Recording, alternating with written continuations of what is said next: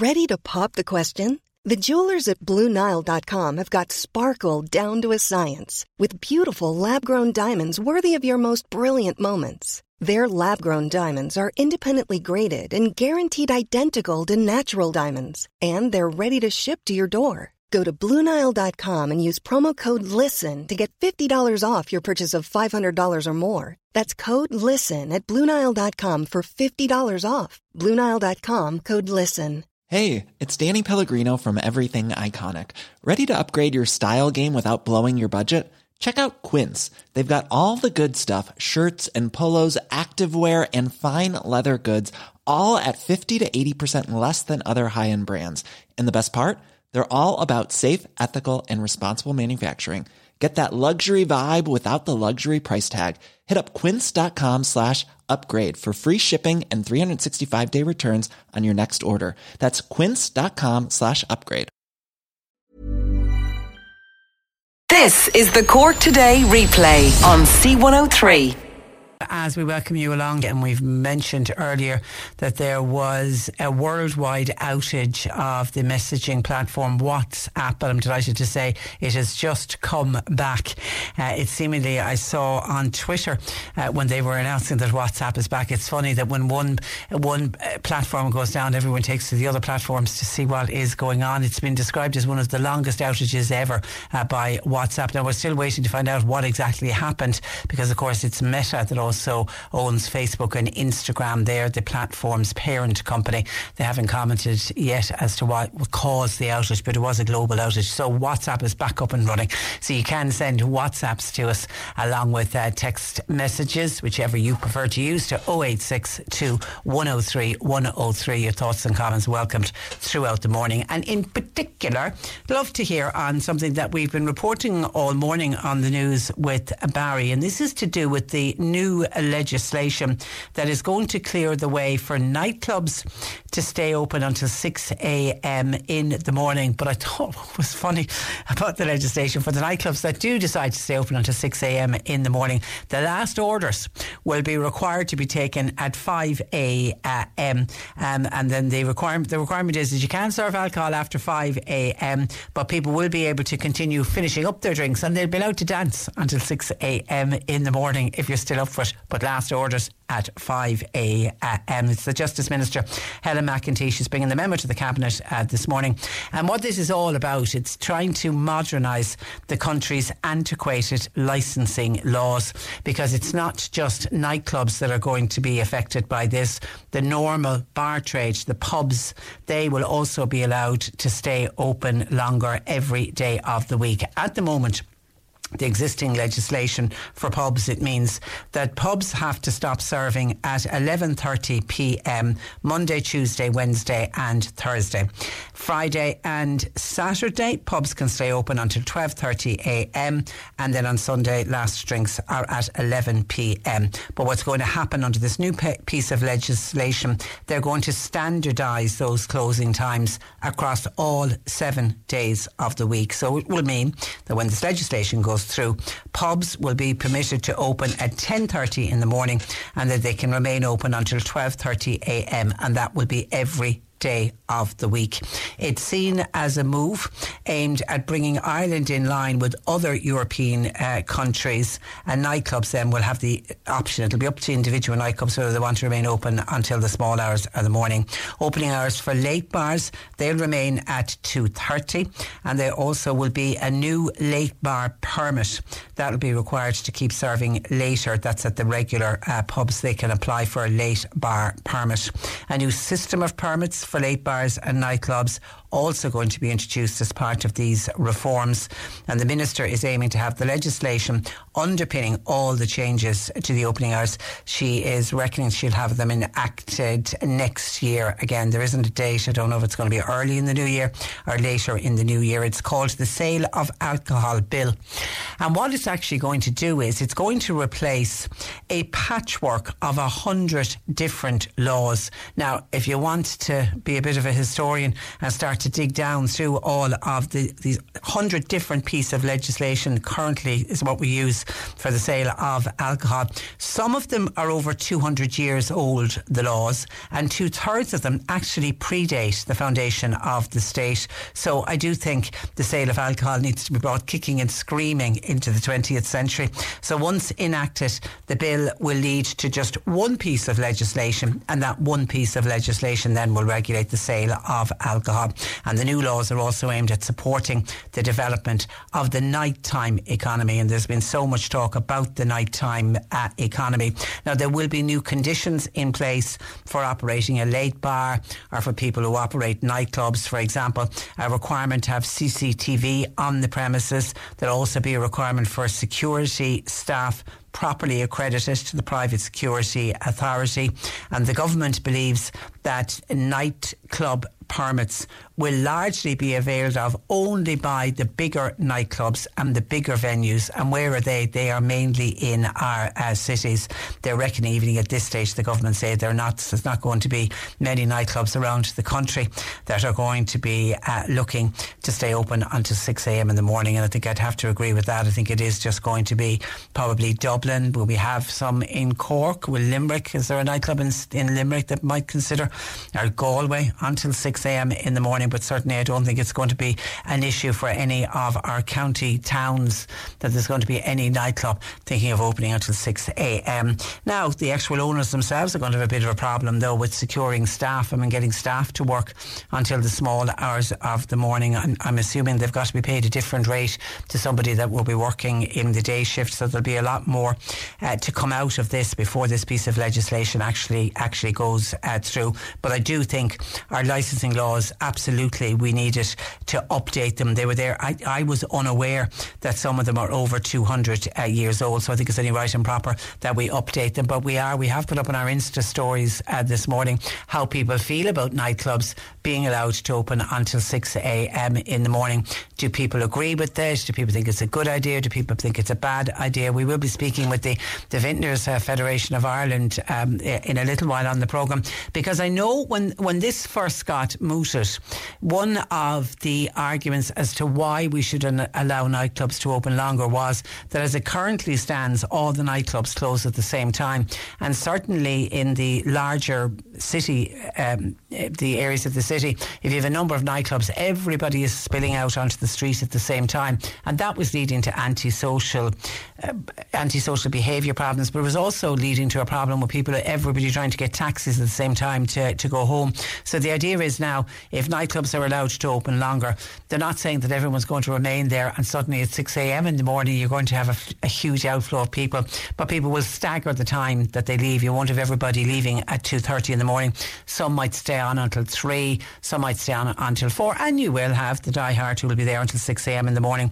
So they were saying it would make the, the, the city centre areas safer not to have everybody coming out at the same time. And we know a lot of other European countries, and that's why we're following the lead of other European uh, countries, they do have a flourishing nighttime economy. Don't know if the timing of this is a bit off at the moment with cost of living crisis because there's a piece, we'll hopefully get to it later on, uh, a, a survey out showing how people are what way are people tightening their belts and what way are people looking at saving money with the cost of living crisis? And funnily enough, one of the things that got cited was people saying that they've made the decision they won't be going out to restaurants as often or they won't be going out for nights out. A lot of people are going to be doing their socialising indoors and at home and they see that as a cheaper option. So I don't know if the timing of this piece of uh, legislation just happens to coincide with the cost of living crisis when, when it's a luxury to be going out for a meal and then onto a nightclub afterwards. But as I say, the legislation uh, it will it won't be enacted until next year. and So hopefully, by the time the legislation is enacted, we might be in a better place financially, and the cost of living crisis uh, might have started to abate somehow. Lovely text in from. Is there a name on this? There isn't. Hi, Patricia. Would you just say a big thank you over the airways this morning to the passing motorist who picked me up off the road at the turnoff for Macroom in the square in Mill Street. I unfortunately twisted my ankle crossing the road in a pothole on the road yesterday evening. He told me his name was John, but unfortunately didn't get a surname for him. And I do know he's from the town of Mill Street, so thanks uh, to him. And would you also give a shout out to Cork County? Need to fix it before somebody else falls, like I did yesterday. I ended up spending four hours in A and E, but nothing broken, uh, thank God. Yeah, God, you got a bit of a nasty uh, fall there. Look after uh, yourself. Okay, on the pubs being allowed to serve drink until 12.30 and nightclubs being allowed to stay open until 6am in the morning. Some of your thoughts in a WhatsApp in saying disgraceful. It'll only lead to lots more trouble on our streets. What is the world coming to. And then some of your calls in. Even Ballincollig thinks it's a great idea. Now, she says she's not much for going out. She's too smallies at the moment, so she's not out every weekend as perhaps Neve you once were. But she said only last month she went for a night out with the girls. She said at 2.30 in the morning, everybody was out on the streets. The chippers were packed. And she said then they faced the problem of trying to get a taxi and there wasn't a taxi to be seen. So she said staggering the times will be a lot better because now everyone will, will leave at the same time. So she reckons it will be safer on our streets. Owen says if they can't get staff to work at the moment in the hospitality trade, how are they ever going to get staff who will agree to work until 6 a.m. in the morning? I did mention that. I do think staffing is going to be an issue on this one. Orla feels it's a bad idea. Uh, leave it the way it is. We're only encouraging people to drink more, says Orla. And Carol says we've gone a long way from the days of the pub closing for the holy hour to an older generation will remember the holy hour where I don't was that only on a Sunday that the holy hour used to happen happen? Was it two hours? Was it two to four? The idea behind it at the time was it was to close, it was to get the men to go home to their families to have Sunday dinner. That was the reason for the holy hour. But they got rid of that and they also got rid of the opening, um, the closing on Good Friday. Uh, we only, we're only left now with Christmas Day. That's the only day, and that's I've no indication that that's going to be covered in the sale of alcohol uh, bill. But a lot of those, the closing Good Friday and the Holy Hour closing that Carol is, is speaking about, they would have been cont- contained in what I mentioned was a patchwork of over a hundred different pieces of legislation that cover the sale of alcohol. So the idea of this is they'll have one sale of alcohol uh, bill, and that one piece of, of legislation will regulate the sale of uh, alcohol. Will Christmas Day and the closure of the pubs on Christmas Day be mentioned in it? We'll have to wait and see. 0818 103 103. John Paul's taking your calls. You can text or WhatsApp to 086 2 103 103. Cork today on C103. With Corrigan Insurance's Macroom, now part of McCarthy Insurance Group. Promoter, home, business, farm, life and health insurance. See MIG.ie. The weekend, there was a much shock to see a Facebook p- post from the much loved Buddy, Bunnyconnellan's Bar and Restaurant in Myrtleville announcing its closure until the economic storm passes. Will similar announcements become a regular feature? To talk about how the bar trade is weathering the current storm, I'm joined by Chair of the Cork Vintners Federation, and that is Michael O'Donovan. Good morning to you, Michael. Good morning, Patricia. Michael, and before we get to the possibility of more uh, closures, what's making the headlines uh, today is this new piece of legislation that is going before the Cabinet today that uh, could and will allow pubs to serve until 12:30 a.m. every night of the week. Major reforms of the licensing laws, with of course the other big headline that nightclubs will remain open until 6 a.m. Good move or bad move? Mixed, I suppose, uh, Patricia, is the way I would view it. Um, excuse me, uh, you know, one thing that we r- really looked for was Sunday morning to be brought in line with the rest of the week because that was uh, presently it's 12.30 opening and what we were asking for is to be brought back to 10.30 just like the Monday to Saturday um, because if there was a match or if there was, you know, something on in the community uh, and if people wanted access to the bar, um, it was uh, possible to do that. Uh, we've seen it, you know, with matches, big matches and Munster Championship matches around the province you know, when people travel, they can't get into any place because uh, they're closed. So we welcome that proposal of that uh, to open at ten thirty on a on a Sunday morning. Um, because yeah, it'll be standardised across the week. Um, uh, seven days a week, ten thirty in the morning will be opening, and Yeah. twelve thirty at night. yeah, seven I days. suppose the the twelve thirty at night is questionable. You know, Monday, Tuesday, Wednesday, even probably Thursday. Um, I'm not so sure there's a demand for it. Um, there'll be very few that will probably take that up, as we're seeing across the city and county at the present. Uh, lots of places are closing on a combination of Monday, Tuesday, Wednesday, some day or two days of those three. So, you know, I, I, I'm not so sure about uh, the viability of opening until 12.30 those nights. And look, we, we, we tried the 12.30 on a Thursday night a number of years ago. Um, it didn't really work then, so I'm still not convinced it might work now. But look, I suppose the, we, we'll see in, in, in the future how this works. Um, but I, I would say that pubs will probably tailor their uh, business hours to their, you know, uh, yeah. I, I when, when, I mentioned it earlier, I was making the point. It's the timing of this piece of legislation. Unfortunately, it couldn't come at a worse time with a cost of living crisis. Yeah, it is. It's it's uh, look. There's probably I suppose whenever, whenever anything changes, there's never a good time for it to do. But this is probably one of the worst times for it to happen. Um, with what we're seeing at the moment, you know, uh, we're talking to members every day. You know, uh, cost of electricity is going up 300 percent with with members. Um, gas is going up, and you know, those that are doing food, the, the costs associated with doing food is rising at an astonishing level. You know, chicken is gone up nearly 38% from this time last year. Beef is going up. Everything is going up. So the costs of doing business is just increasing at an alarming rate. And thus we're seeing premises, you know, closing on the leaner days, Monday, Tuesday, Wednesday, just trying to make it viable for the business to survive by only opening maybe four days or five days in the week. Um, and I suppose there's a knock-on effect then on staff uh, that used to be working seven days, they're down to five days.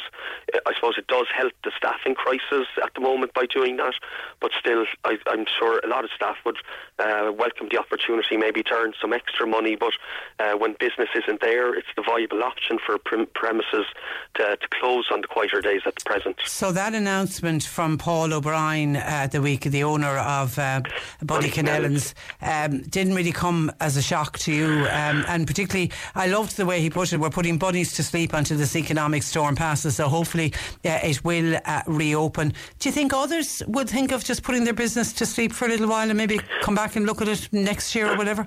Yeah, I think. Look, we're we're we're waiting at the moment for the detail of this energy package that the government announced on the 26th of September. Uh, we're told we'll get the detail uh, the week after next. Uh, now, the one thing is, it is backdated to the 1st of September, but, you know, for September bills, October bills, uh, they'll all be paid in full by the premises. Now, they will be reclaimed, but if you're struggling with a cash flow, this is putting businesses under severe pressure to be carrying this amount of, um, you know, um, bills at the moment. Uh, we hope that the government could publish the, the, the requirements for getting on the energy scheme as soon as possible. And you know, like people are saying, know, forty percent is good, but we're still paying sixty percent of a huge rise. Yeah, so and, and, and I know, I, I, know when it got announced and, and when I was looking into it, it's forty percent over what you were paying last year. So it's you know, it is it's there's still, as you say, a huge chunk of extra money needed just yeah, on the electric bill. Yeah, it is. And look, um, I suppose we, we welcome some things that we've been asking the government, you know, for the kerosene oil, uh, LPG, which some use. They weren't in, initially included, but now they are included in it. Uh, but we'd still like to see that published. And I think until we see that, um, I think businesses will hold off in making decisions on whether they're going to follow suit and close down for the winter months, the leaner months. Um, uh, and the, I suppose the devil will be in the detail of that. If it's not um, as I suppose, viable as uh, as we think it is, then I think it will be ine- inevitable that others will follow suit. There's a question in from Pat in Fermoy, who I'm assuming is is a vintner, or he is a vintner. A question for Michael. What does Michael make of Sky Sports and BT Sports and the rest of them? They're costing bars over 1,200 euro a month. Uh, bar owners need to pay for all of the channels, and that's on top of paying IMRO uh, for music. Is it time to relax the amount of money that vintners have to pay on TV subscriptions uh, to give them a bit of a break? That's an additional bill as well, of course.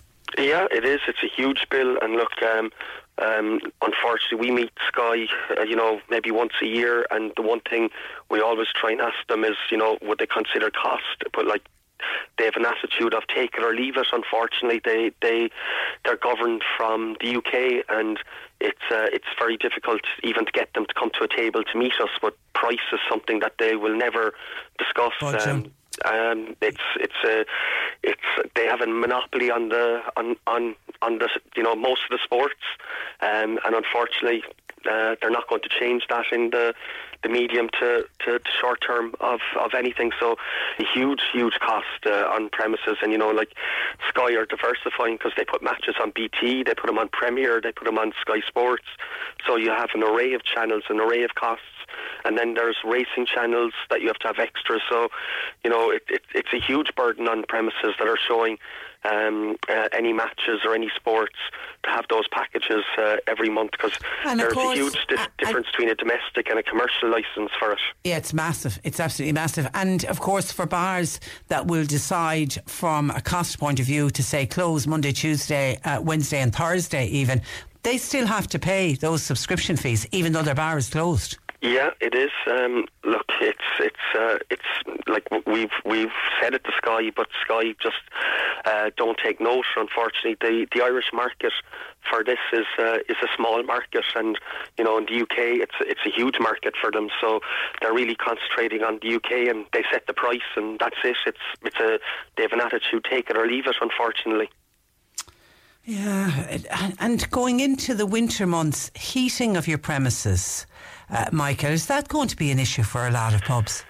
Absolutely. Look, the the costs we've seen kerosene oil. You know, this time last year it was somewhere around you know 55, 65 cent a litre. Um, we got the, the, the quote yesterday. It's one twenty five a litre. So, you know, if you're getting uh, some pubs that are using kerosene would go through you know thousand litres every five six weeks. So like that's, That's a huge. It, it's a huge cost that's going to be incurred, and you know. January, February, March are traditionally the colder months. So if the prices keep rising, you know, we're we're we're fearful of what it will be in those months, um, and whether you use gas or um, what form of heating you have, it's it's going to be very very expensive. And you know, I think we're in a situation now of um, we're battening down the hatches and just trying to survive the next number of months to get through to next spring, and I suppose reassess where we are because we are going to go through a difficult period. You know, we have uh, we're ten weeks out from Christmas. People will probably, hopefully, come out and enjoy themselves in that period in the run into Christmas.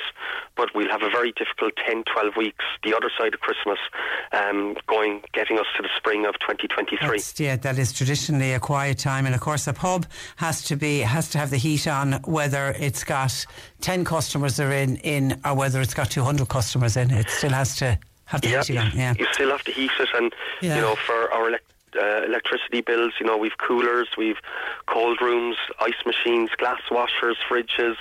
Um, they have to be run all the time as well, unfortunately. So um, there's whether, as you said, whether you've ten in or not, the machines are on, so they're they're using electricity. The lighting is on, you know. Um, so there, there's there's huge costs involved in just opening the door without any customer coming in.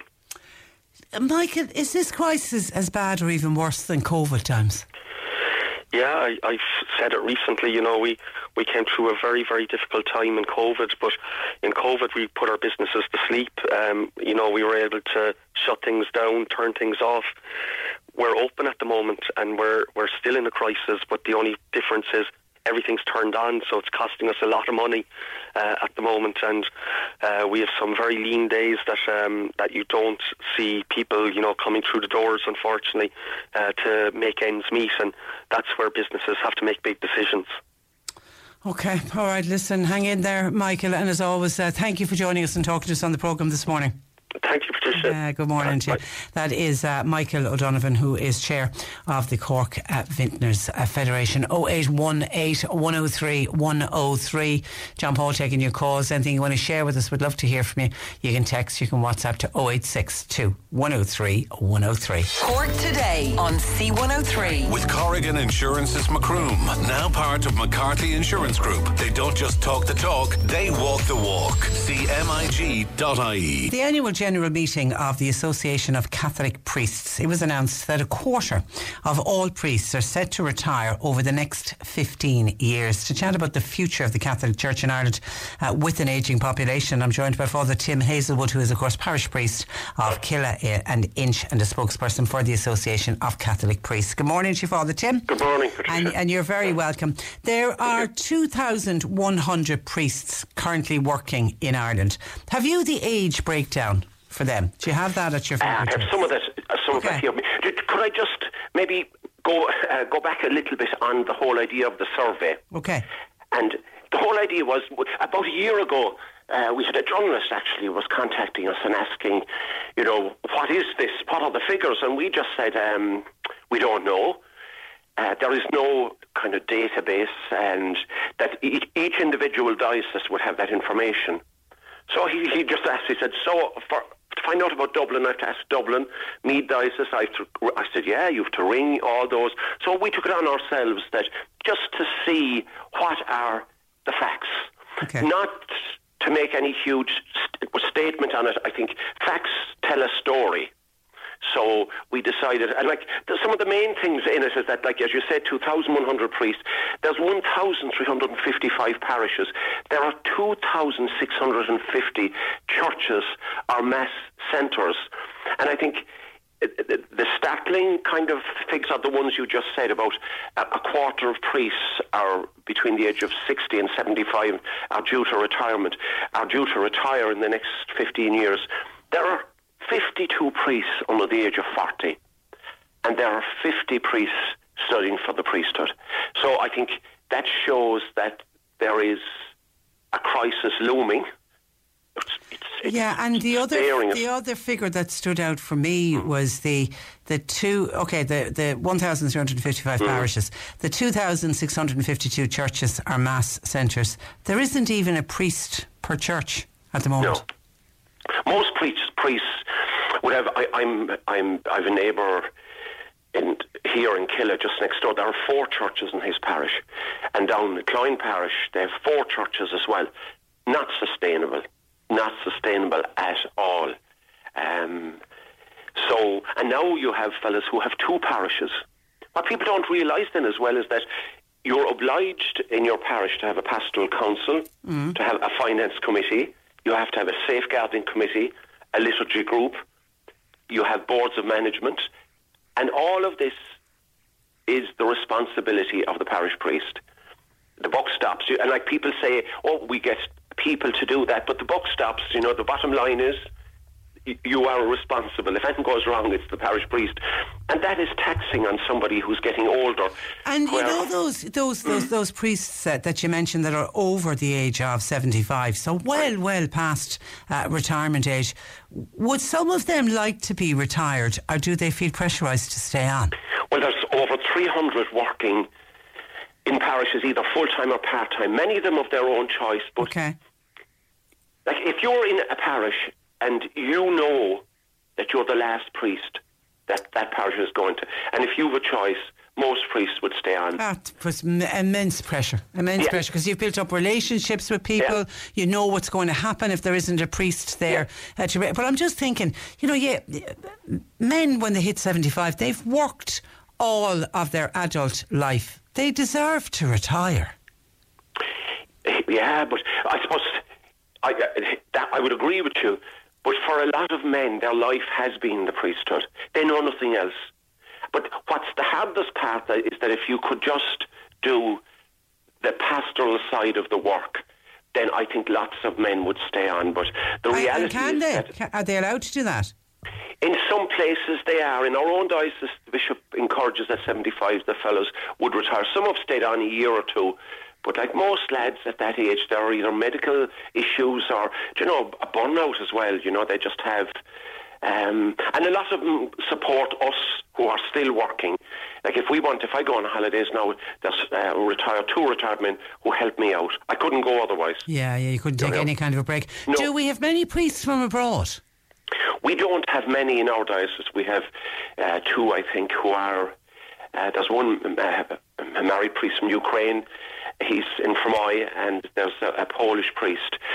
And that's what some dioceses are doing. They have the st- there. There are some dioceses who are doing that. But all of these statistics are in the context of the synod that's going on in Ireland. And I think it, it's timely looking at those figures and looking at what came out in the synod, where people said they want change, um, that the whole um, now, there was great appreciation for the work of priests in the synod, synodal document, but it also said that the role of women has to change in the church.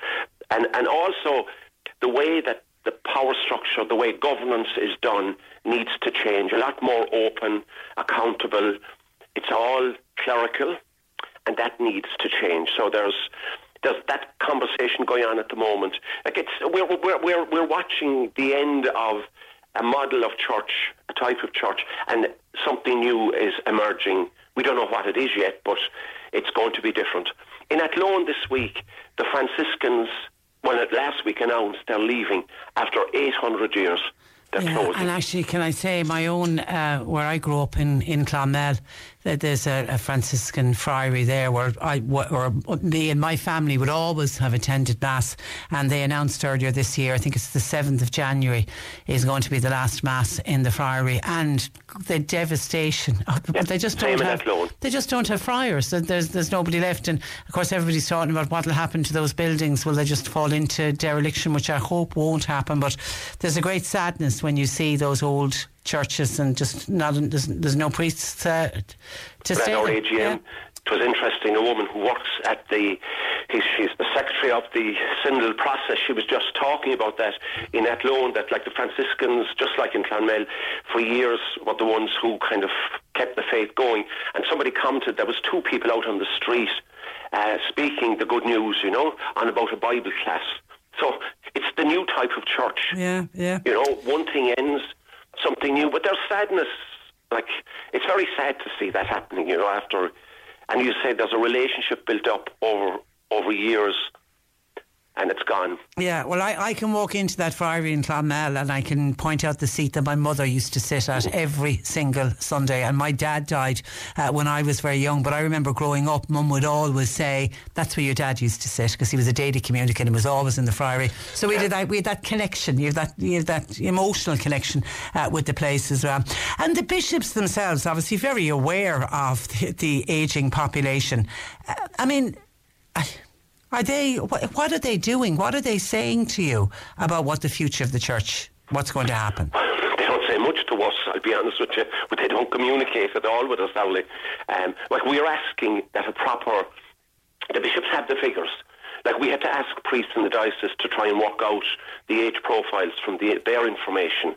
So, I think it would be helpful if they did produce the figures, the accurate fig- figures.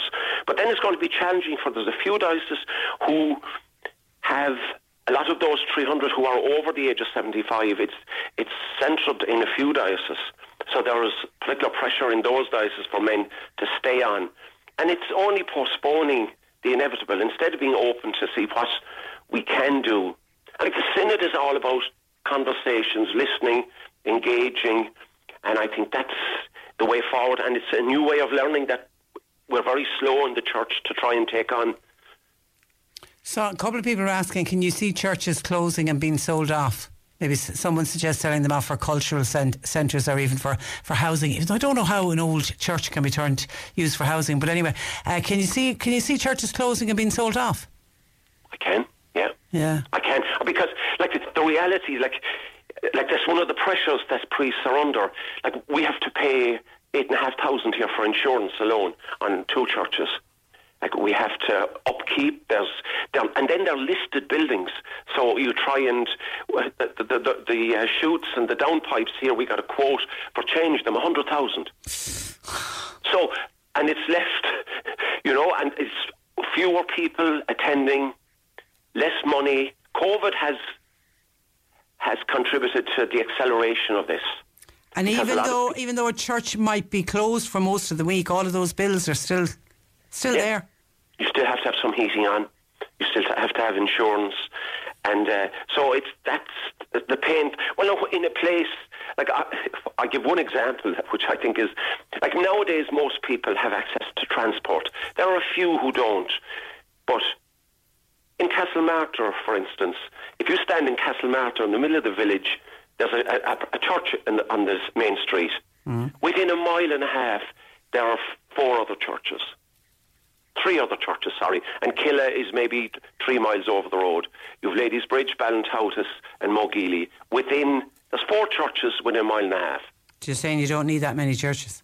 Well, how do you keep that going? Yeah, the population yeah. isn't there to, for the upkeep of, of centres like that. It's um, and there going to have to be. Yeah, and there isn't the numbers attending mass. No. Yeah. No.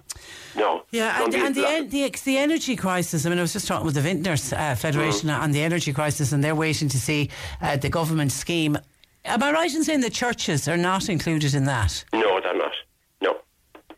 Haven't been. From what I understand, we haven't been. The bishops had made a statement asking that we would, but at the, the, what they've said that, that we aren't. We'll be telling people to keep their coats on and, and what's your electric? Have you seen a recent electricity bill? What, I haven't, to be honest with you. I haven't looked at it. Okay. What's how much of an increase yet? You're I'm afraid to look yeah, at it. Yeah, you're, you're, you're, probably better off uh, not. Listen, uh, Tim, it's a pleasure as always. And before before you go, I'm told that Mammy Hazelwood has a. Now I don't know. Does does she want her age mentioned on the airwaves or not? Oh, or I she, think she's very proud, she proud of it. Of it. she's very proud. She Mary Hazelwood in Castletown Road, 83 years young. No, oh, Patricia, 93. 93, my apologies. I, did I say 80? I was taking 10 years off you, Mary. Eight, eh, 93. Okay, and when is her birthday? It was last weekend. Last we had a party on Sunday. Did yeah. you? Okay. She's keeping well, is she? Very good. Is very she? good, Thank God. Good. Okay. Listen, you keep well yourself. Okay. Thanks. And thanks a million for joining Bye-bye. us. Uh, good morning to you. That is Father Tim uh, Hazelwood, and once again, happy birthday, Mary Hazelwood in uh, Castletown Road. You're listening to Cork today on replay. Phone and text lines are currently closed some of your commentary. And this came into us yesterday, came in at the close of the programme, and I kind of, I got annoyed and saddened. I, I didn't know which I felt, which of my emotions felt stronger when I read this uh, text that came in from Joe. And I decided I'd wait and I'd see if I could find out and do, uh, find out what is the legal requirements with regard to this. Anyway, Joe contacted us yesterday to say, Trish, my daughter is a lone parent and she went to Spain for a week's holidays. She's on a one parent family payment. A social welfare inspector now has her annoyed to tell him who she went on holiday with. Surely that's none. Uh, surely that's her own business. But he keeps asking her, surely that can't be right. Thanking you, says uh, Joe. So, as I say, I got annoyed as to what's this social welfare inspector? Why is he challenging this lone parent as to who she went on holiday with. So I said, I better check and make sure that while you're drawing a one parent family pay- payment, are you entitled to go on holidays? I felt sure you were, but I needed to double check it, and you are. If you're on a one parent family payment, and it goes across a lot of the different welfare payments, you can be paid up to a maximum of three weeks. It was two weeks at one stage, but it's gone to three weeks if you go on holidays uh, abroad. Now, they say you must notify the department in advance that you're going abroad. I don't know how many people actually uh, do that, but that's not the problem with Joe's daughter. Joe's daughter appears to be getting harangued, dare I say, by a social welfare inspector asking her who she went on holidays with. It's surely none of his business who your daughter went on holidays uh, with. She's on a one parent family payment. She's entitled to go abroad and have a little bit of a break. But I can't see, for whatever reason, why somebody would be harassed as to who she's going on holidays with. Now, are, are, are, they thinking that she went on holidays with her boyfriend? And I mean, you can be on a one parent family and have a, a boyfriend. You just can't have a partner living with you. If you go into a relationship or you get married, then obviously you lose your one parent family. But I don't think it says anything in the rules that when you're applying for one parent family payment that you can't, that you have to stop having relationships and that you can be going out with somebody. And I don't know if that's where this inspector is coming from, but whether she went away with a boyfriend or a group of girls or she went away with her mammy or her daddy, is it really any business of the social welfare inspector as to who accompanied this woman on holidays. Uh, if anybody has a view on that, or if that happened to anybody else, can you let us know? Or can you let us know why the social welfare inspector has this girl annoyed to the point. He's harassing her so much to find out who she went to Spain uh, with. 0818 103 103. Uh, and I know when inspectors start asking questions, they, some people get very intimidated by it. I mean, I'd love to stand in front of the inspector and say, well, why are you asking that? What's, what's your thought pattern there, please? And to be able to stand up to him. But people find that very, very difficult, particularly if you're being almost harangued by somebody who keeps asking you the same question and keeps asking, to the point where it's almost like he's making Joe's daughter feel that she did something wrong by going on holidays, even though it clearly states under the Department of Social Protection rules, she is entitled, as indeed anyone, on a one parent family payment. Or as I say, when I looked into it yesterday, there's a variety of different payments. You are still entitled to go away if you can get the money together, or if somebody's going to give you a bit of money, somebody went, I don't know how she paid for the holiday. Maybe she saved hard for it over the last number of years. Maybe Joe, her dad, helped her out. Maybe her sister paid for it. You know, you don't know. But that wasn't the question being asked by social welfare. This inspector is just wants to nail down who she travelled with. Can't understand why. 0818 103 103. And then uh, Brenda was on this is on conserving energy, and she says all too often our Environment Minister Eamon Ryan gets knocked for all kinds of different things. Brenda wants to publicly say well done to Eamon Ryan, the Environment uh, Minister, for calling on the public bodies to scale back on festive lights this year. Brenda said she's sick of seeing businesses with their lights left on all night. She's fearful that they will be the cause of blackouts in the months ahead. We're all being told that we need to conserve energy. We need to conserve energy so that our bills will come down but we also need to conserve energy because we're under a risk of having blackouts as we go into the winter, winter months. So Eamon Ryan has uh, um, is urging local authorities and commercial premises to reduce, in particular, their Christmas lights usage this year. And obviously, he's coming from it in a bid to save energy. Now, we already know in uh, Dublin, the Dublin local authority, they've agreed that their festive lights will be switched on later in the day and they will be turning them off earlier at night and they're going to do that. Um, and they go on or they go on later as well into the festive season, and they will be taking them down earlier into the new year.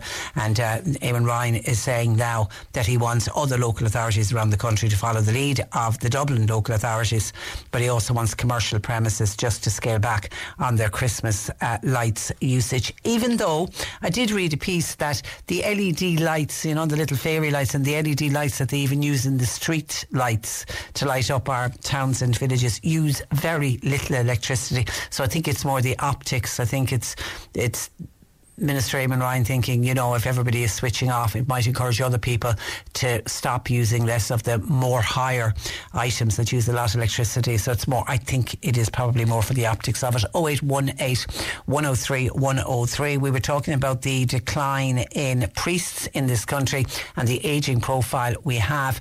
A couple of people on about that. Eddie says if you go back in time, people walked to Mass and they went into cold churches. We all have it too good at the moment. Eddie reckons the big issue for attendance today, now this is Eddie's view, he reckons are the sermons. He said if priests did a few minutes, a cut back on some of those long sermons, he reckons some of the long sermons are turning people off going to Mass. He said also priests years ago became priests for the reason of religion or to help others.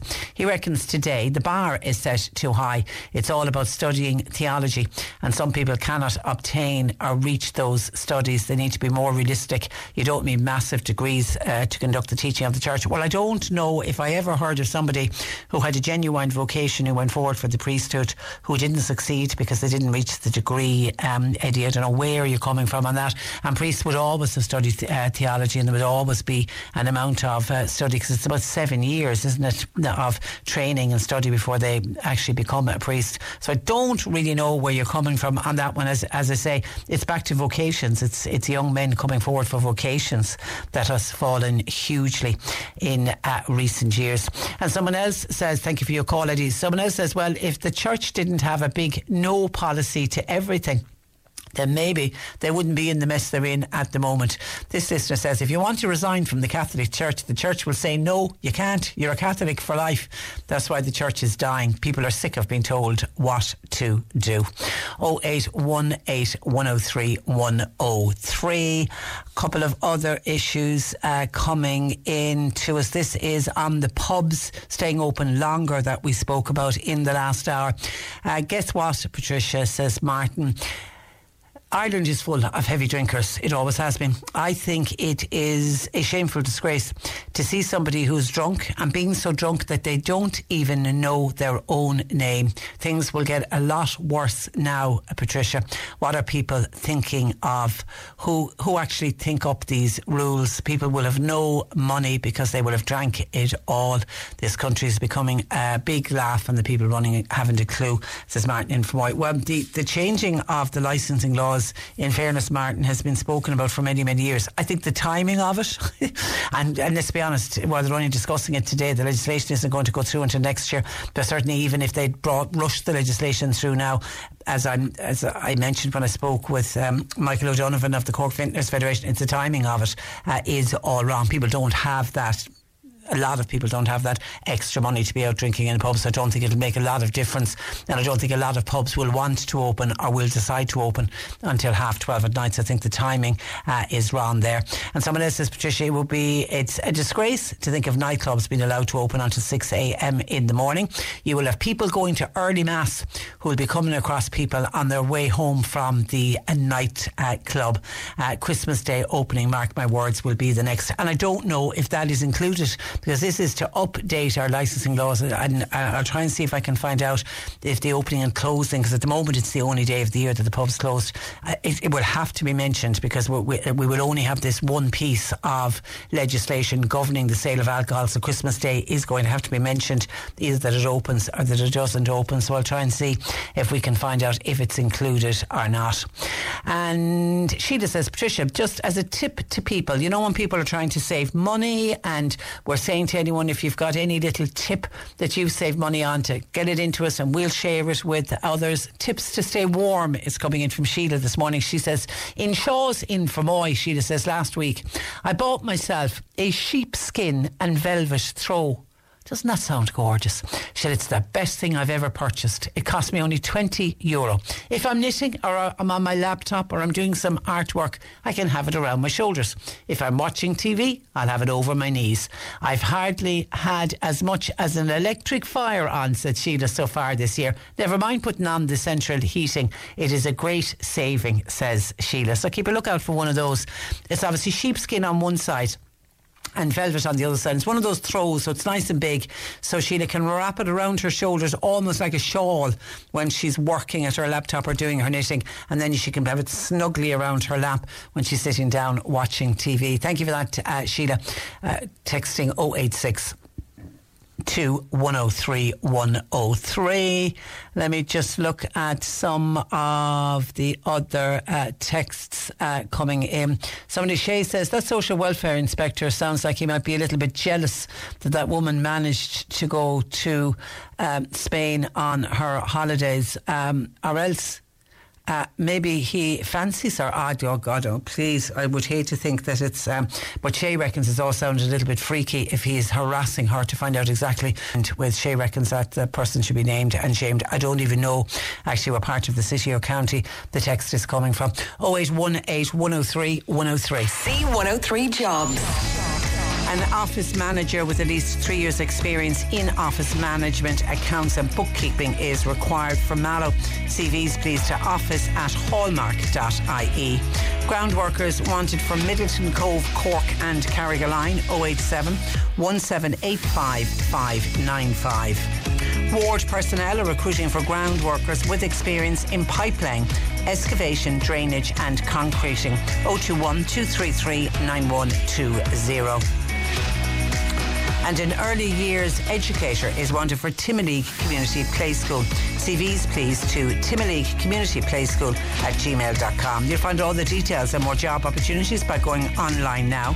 Just go to c103.ie forward slash jobs for more. This is C103. Cork today on C103. With Corrigan Insurance's Macroom, now part of McCarthy Insurance Group. Promoter, home, business, farm, life and health insurance. CMIG.ie. Now, when you are planning a holiday overseas, many of us will make sure that we have travel insurance just in case something goes wrong, especially medically, while we're away. Well, Kate Durant from Blarney joins me with a rather cautionary tale for anyone who is um, planning on heading away on holidays. Good morning to Kate. Good morning, Patricia. How are you doing? I, am doing very well, and, and thank you for joining us and sharing this story with us. I suppose, firstly, your partner, PJ, how is he doing health wise? That's the most important question. Do you know what? He's doing very well. Um, before we ever went on holiday, PJ for the last six years he's lived with dementia and uh, COPD and pulmonary fibrosis and diabetes and hypertension. So he's got a lot going on anyway. So the fact that he lived through that and made it home is obviously that, that's the main thing. And uh, yeah, what else happened isn't great, but that was just super. okay. But he's he's doing that. okay now. Now it was yeah. a, a, two week break at the end of September to Palma. A lot of prep, I imagine, goes into organising uh, this uh, break. Talk me through what happened from after you arrived and when did PJ start to become unwell. Okay, so we arrived, and um, yeah, so far so good. Wheelchair through the thing, as you say. A lot of preparation goes into taking somebody away when they're not terribly well. And we landed, and with three or four days in, and he's been quiet, but it's very hard to tell. PJ finds it hard to advocate for himself or to tell you what's going on, so there's a bit of guesswork. But between the jigs and the reels, I woke up in the middle of one night and he vomited, which he would do, he never does. So I reached out to kind of to get him sorted, and he was very, very hot. Um, so decided to call the doctor. Uh, the doctor came quite quickly, and it, it, it, transpired he was far less well than I realised.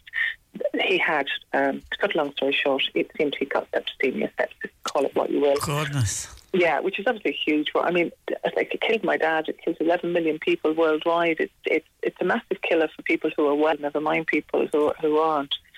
So he called the ambulance, which came very promptly. And one of the questions as we were preparing everything and getting medication and packing bags was obviously, do you have health insurance? Um, so I said, we did, because we did. And they took us straight to the nearest private hospital. Um, now, before you travelled, mm. and you were buying your travel insurance, you were very careful about the travel insurance and giving them all the information that they needed about PJ oh, Patricia, I'm pedantic, Pat. I, like I, am boring about things like this. I, I took out the policy, which I think the policy alone, the basic policy was 80 euro. We were only going for just over a week, so it was 80 euro just for a week. Plus, we paid more because we got what they call a medical extension. If you have more than one one diagnosis of an illness, then you need to ring them and go through the whole thing. Um, and just to make sure that the cover is in place. And I did that, and they take that call, which turned out to be good further down the line. So we paid a lot of money, put a lot of thought into it, and I declared everything down to an aspirin he takes, the precautionary aspirin he takes every day. And so I was I was quite confident that we were covered. Um, this wasn't just an add-on. This wasn't just a casual insurance. So, I, you know, when we landed at the private hospital and he was treated immediately, and I have to say, uh, only for that, I don't think he'd have lived. Um, I was told by the hospital I had to ring, but obviously once without a danger, they said you need to ring your insurance company. We have been onto them, but you need to make contact too. So I did, rang, made a note of it, had a 29 minute conversation, made a note of the gentleman's name, just jotted it down, and he said that's fine look after yourself. If you need us, keep us informed. The hospital obviously sends them a report every single day. That seems to be the way it works. Okay. And he said, Do you need anything? Do you need a hotel? Do you need. And I didn't. I stayed with PJ for obvious reasons. So we never put in for hotels or food or anything like that. We just wanted just just the medical bills covered. That was all we were interested in. And you're talking about this is a private hospital yes. in Spain, so we know how much private hospitals cost here mm-hmm. in Ireland, and it's similar. I take it in Spain. Oh, yeah, it's similar. I mean, they, they, I've, never in my entire life, Patricia, seen care like this. Um, you know, for for example, he's diabetic. So before an hour before every meal, somebody would come in and take his glucose levels, and from that they decided what to give him for breakfast, lunch, and dinner. so yeah, I, I'm not, and uh, like, and I mean, they said me, I got my companion tray, and say we might both get fish, and might I might have a slightly richer sauce because he was I, I genuinely, I, I, don't think you get it in a health spa. Um, it was, and, and I mean, so good. They put so much work into getting him well. But obviously, the diet it, it makes a big contributory factor. But the care was exemplary. it was superb, and I, I didn't worry. I'd even got onto the travel agent who had gone through a Cork, a very good travel agent, and said, look, thanks for this. I'm so grateful that I took this out, and you know, I don't have to worry about anything. All I have to worry about is PJ Yeah. Everything else is looked after. Getting him well and getting him back home. So then, at what point did you Did it go start to get a bit suspicious that everything mightn't be okay with the travel Oh, insurance? if it looks too good to be true, and day on, on day eight, he was well enough to, to think about starting to come home. So the Okay. doctor said, right, you need to start planning repatriation. It's going to take a while because he'll need medical care on the way home. He'll need oxygen. Fine, all fine and dandy. So I ring the insurance company. And within about two hours of me speaking with him, an email comes into my inbox that says, We're just wondering why you never declared he's only got one kidney. And my blood, I have to say, ran a bit cold. So I went, Oh, you fool. But he, his kidney was removed more than four decades ago. So I, I've never known him two kidneys, but I suppose that's kind of not the point. So got a bit. I rang them straight away and said, "Gosh, but that's nothing to do with it." And I said, I said he's never had two kidneys as, as far as I've known, and This is Paige, the co-host of Giggly Squad, and I want to tell you about a company that I've been loving, Olive and June. Olive and June gives you everything that you need for a salon quality manicure in one box. And if you break it down, it really comes out to $2 a manicure, which is absolutely insane. It's also so easy to get salon worthy nails at home with Olive and June. The difference between how your nails used to look when you did them yourself and now with the Mani system is a complete game changer. The best thing about Olive and June too is it's a quick dry. Dries in about one minute, lasts for five days, and full coverage in up to one to two coats. Visit oliveandjune.com slash perfect Mani 20 for 20% off your first system. That's oliveandjune.com slash perfect Mani 20 for 20% off your first system. This Mother's Day, celebrate the extraordinary women in your life with a heartfelt gift from Blue Nile. Whether it's for your mom, a mother figure, or yourself as a mom, find that perfect piece to express your love and appreciation. Explore Blue Nile's exquisite pearls and mesmerizing gemstones that she's sure to love. Enjoy fast shipping options like guaranteed free shipping and returns. Make this Mother's Day unforgettable with a piece from Blue Nile. Right now, get up to 50% off at BlueNile.com. That's BlueNile.com. There's never been a faster or easier way to start your weight loss journey than with PlushCare. PlushCare accepts most insurance plans and gives you online access to board-certified physicians who can prescribe FDA-approved weight loss medications like Wegovy and Zepbound for those who qualify. Take charge of your health and speak with a board-certified physician about a weight loss plan that's right for you. Get started today at plushcare.com slash weight loss. That's plushcare.com slash weight loss. plushcare.com slash weight loss. But anyway, between the jigs and the reels, there is a moratorium on how far they can go back on irrelevant um, medical uh, your medical records, which I found out subsequently because I kind of I got onto my solicitors. A friend of mine said, "Gosh, John, I, I might be in trouble here. What am I going to do?" Now, bear in mind the bill at this stage is, was nearly sixteen thousand. So deep breaths all around here. So after three days, I, I said them about the kidney. I kind of got a few facts. I said, "Look, you can't do this." That. Three days later, they came back and they said, "You're quite right. There is a moratorium. The kidney is irrelevant anyway. It was sepsis, so it was." But they said, "You never told us you got a catheter." And I said, "Well, no, because I told you the medical condition he had, which led to it." I said that to me would be like telling you he's got say a cast rather than a broken leg. Um, oh well, we're not sure. And anyway, another three days passes, and at this stage, quite fraught. And PJ's still sick as well, and, and you're quite a bit away from home, and Yeah. um, so they said, we'll listen back to the tape. So they listened back to the tape, and actually, I had mentioned his catheter. They hadn't put it on, but at this stage, they decided it was irrelevant anyway. So now we're six days later here now, and I still don't know are they covering the bill, and I still don't know, more to the point, are they going to repatriate us? Because I can't just come home. It's not that straightforward because of his medical condition. So she, all along, the lady I was dealing with, who was fab, um, and rang every time she said she would, even when she'd only got bad news, said, "You're quite right. The catheter um, isn't relevant, but you never told us he's got ischemic heart disease." And at that stage, I just, I actually cried, and because he hasn't. What he's got is small vessel ischemia, which is one of the medical names for vascular dementia, which is one of his primary conditions, which was obviously noted. And I just said, I said, I'm wasting my time with you. You're So, you, so the, the sense was that they were looking for an opt out. down to his toenails, Patricia. Yeah, And- yeah. And you know what was the unfairness? It was this dishonest. I said, here we are. I said, we've been so honest with you. I said, we haven't booked into hotels. We haven't got one receipt for a meal. We've done everything by the book. And I said, yeah, you're just wiggling your way until you get out of this. And I said, I can't do this anymore. I said, but I'm not done yet. I don't know what I thought I meant by that, because what can you do? Um, and at, that and stage, this stage, the, ho- the hospital are saying PJ's well enough to go home, but needs to be repatriated. Yeah, so I, I was, you know, it's like if you'd invited me for Christmas and then Epiphany, I'm sitting there saying, hmm, oh, sorry, Patricia, you know, I said to the doctor, I feel really embarrassed. And he went, no, no. And I mean, one, on a human level, they were really good about it. And secondly, obviously, they're getting paid anyway. Yeah. Um, so I said to the doctor, I said, look, it, I said, not being a doctor, but as a person, I said, because his oxygen levels were rising all the time, and they're never fabulous anyway, obviously, given his underlying condition. I said, would you fly with him? No, as the doctor, no. And he went, I would.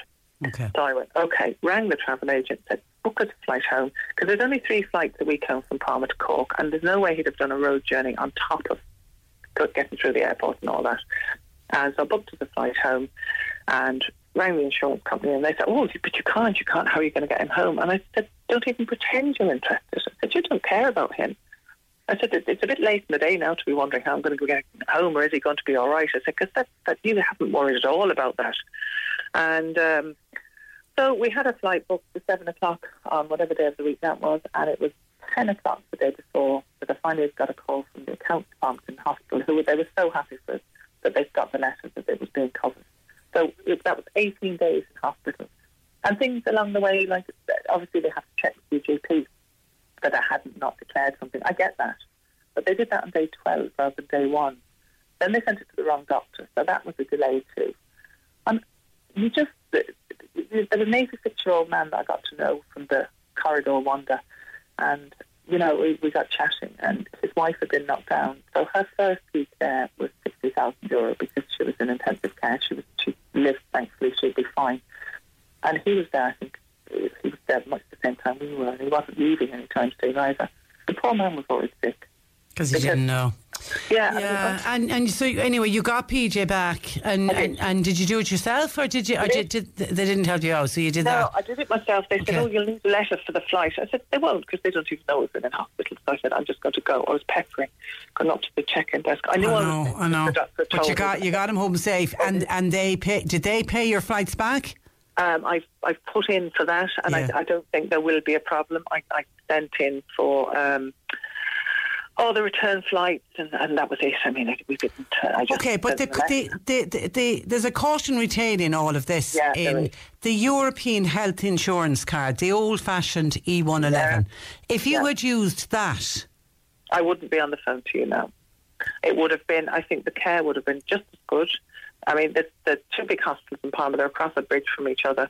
If we'd have gone to the public hospitals then, and I didn't know where we were going, I didn't know it was a private hospital we were taken to. All I know was that, that he needs to get to hospital.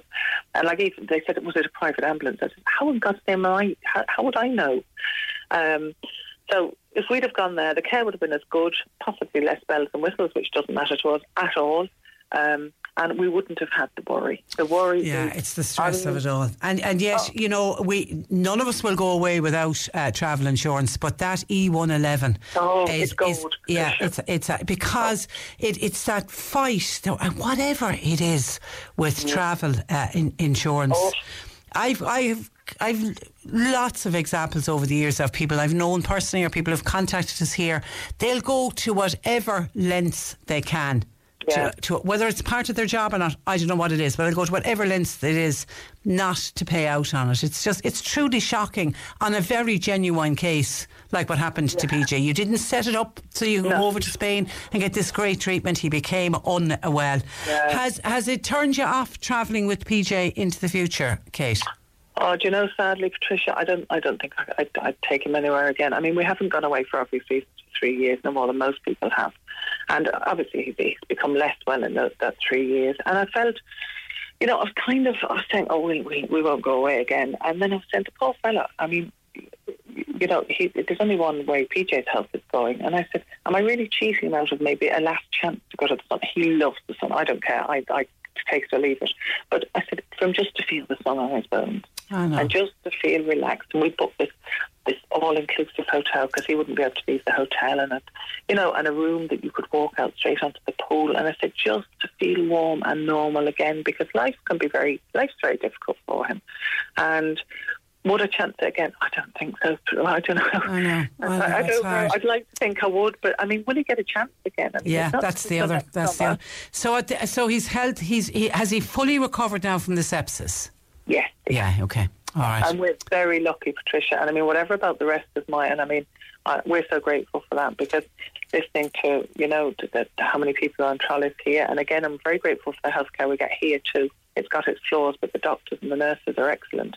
And um, so maybe we were meant to be there because if he'd had to wait on a trolley with septicemia, he wouldn't have survived.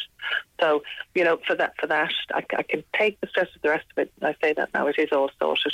Um, Yeah, so God- we're really grateful for the care we got. really God, God works in mysterious ways, doesn't he? And and I know uh, a very good friend of mine many years ago was in a similar situation. She that her husband became uh, unwell while in Spain, and they did use the E111. And I remember talking to her, and she said she, she said it was like a five star hotel the way they were looked at, and particularly Yeah. your your story about the food uh, was Yeah. very much reflected as well. Okay, listen, uh, wish PJ all the very best, and, and you look after yourself, Kate. And thanks for sharing that story with us.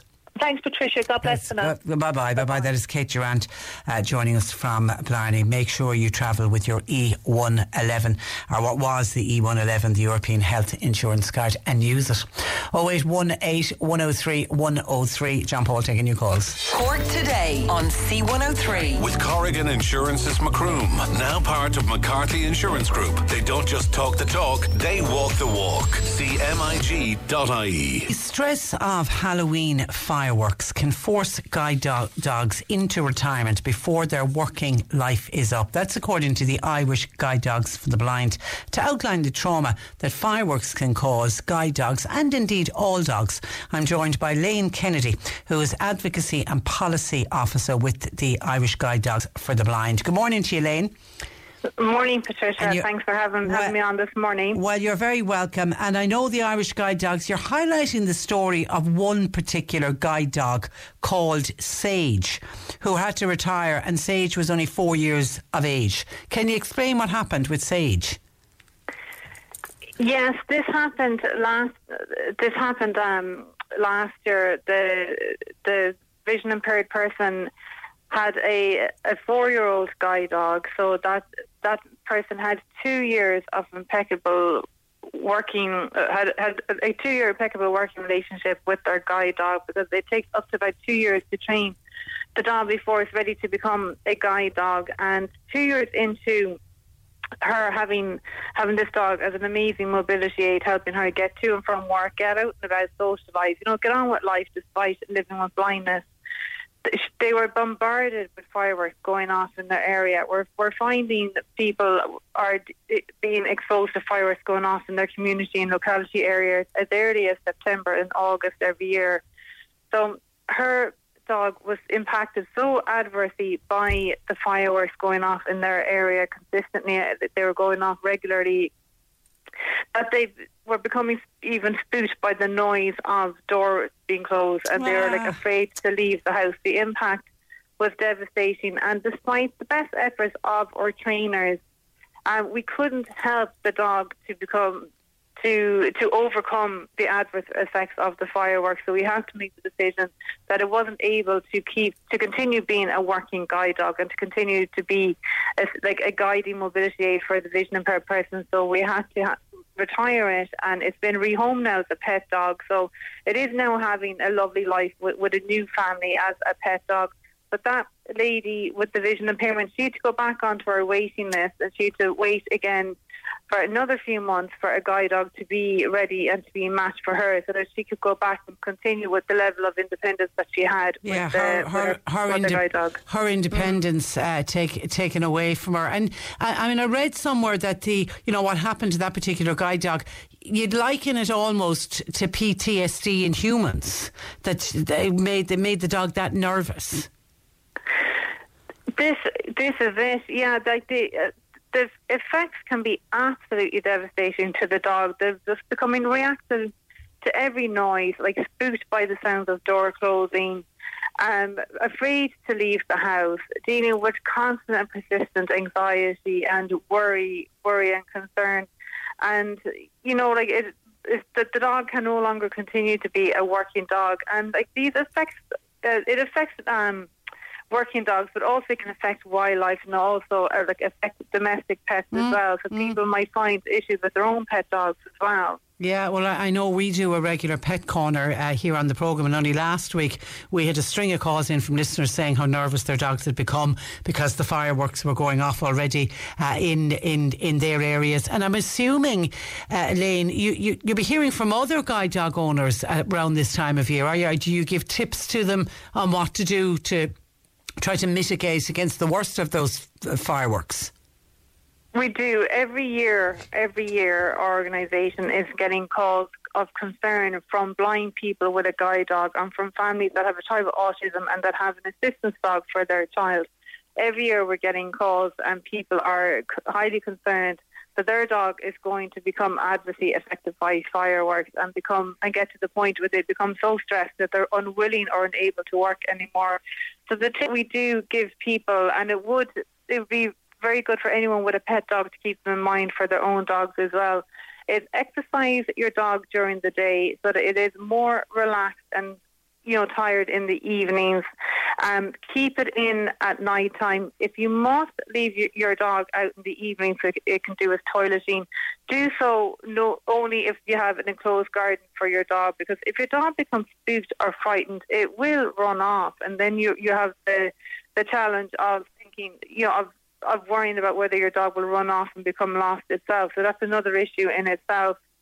Um, do um, and don't react to the the impact as far as you can of fireworks going off in your area if you can. Like if fireworks are going off, try and stay calm yourself and keep your breathing calm and relaxed because your dog will pick up on your own signs of worry and anxiety if you're showing them. So you know, just act, stay calm, and that will help reassure the dog as well. Keep the dog to the living areas of the house so that the dog is surrounded by company, and that's an extra reassurance for them. Keep the radio on, keep your TV on. Those sounds will help drown out the noise of fireworks going off in the area. Keep your curtains closed as well. That will help minimise their exposure to seeing the, the fireworks, you know, the bright lights from them going off in the area as well.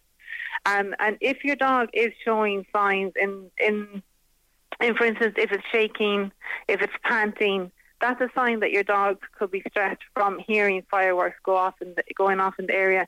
Do call your vet because your vet can issue natural remedy aids that will help relax the dog in the home as well. So that's another good step for people to keep in mind. They have such acute hearing, much better hearing uh, than we even have. And Lane, I was also thinking for, you know, for somebody who is visually impaired, I mean, those sudden loud banging noises of you know firecrackers and fireworks going off, that must be very off-putting for someone who's visually impaired. It is. It's really worrying. Like I myself am vision impaired. Like I, I'm profoundly vision impaired, and I get around with the help of a guide dog. And what I have to do every year is that I have to curtail my my normal daily routine. So where I wouldn't be out walking in the evenings because if I'm walking, even if I'm just going to the shop to pick up some milk and I'm walking with a guide dog, if I'm dealing with the sounds of fireworks going off in my area, I can't look around and see them going off in the sky. There's nothing, there's no visual cue that I can take, so I can just you know, say to myself, all right, okay, that, that noise is fireworks going off in the area. I don't know what it is, and it's really stressful and it is really worrying. So not only am I worried about my guide dog becoming stressed and, you know, becoming too stressed to be able to focus on guiding me, I'm also worried about, you know, what the noise Yeah, is. what, that, what was that loud, Yeah. loud bang? So, so the message for people, Lane, who use illegal fireworks, at the end of the day, they are uh, illegal, is please, please think about the consequences of them. Absolutely, just you know, because uh, like if people become aware of the the impact that it is having, not only on disabled people that use a guide dog and need a guide dog, but also everyone else in the area with their own domestic and pet dogs and wildlife as well. They may think, you know, they may kind of think think more proactively about choosing to not engage in, in using fireworks as well. And also, if people are being affected by fireworks going off in the area, it is prohibited. If you don't have a permit, for for instance, if there was like an, an event actually organised and where you had a permit to be using the fireworks, otherwise, if you don't have a permit, it is illegal to be using them. And if people are hearing them going off in the area and they are concerned, they can contact the local Garda station or contact the An Garda Síochána confidential line at 1800 666 111 to report it to them and make the guards aware that they're dealing with the difficulty of fireworks in their area. Okay, all right. How long have you got your guide dog, Lane? My guide dog Higgins, he's a retriever. He's eight years of age. I I've had him six years now, and he's absolutely brilliant. Like without his help, Higgins, yeah, what a great like, name. like the surname. what a great name! What, what a great name! All right, so, uh, listen, stay safe, uh, Lane, to you and to Higgins, and uh, thanks a million for joining us on the program this morning. Okay, thank you. Good morning to you. Bye bye. That is Lane Kennedy, who's Advocacy and Policy Officer and a guide dog user working with the Irish Guide Dogs for the Blind. When I mentioned Eamon Ryan asking all of the public bodies and local authorities and commercial premises to scale back on their festive lights this year, Tom says, What will they want us to do next? Breathe a certain way?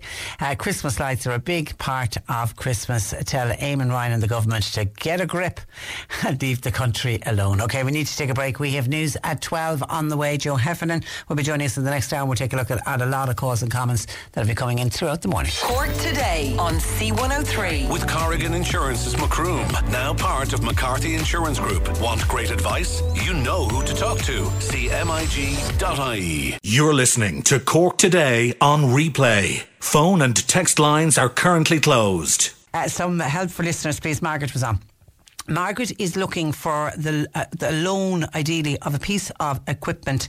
It is called a Sara Stedy Sara Stedy, and it's a piece of it's a sit to stand aid for a person with mobility issues, and she's hoping that somebody might have one in their home that they're no longer using. Maybe there was somebody in the household at one period in time used this Sara Stedy, a sit to stand aid for a person, and uh, would be willing to pass it on. As she says, she just wants a loan of it. She will return it to you.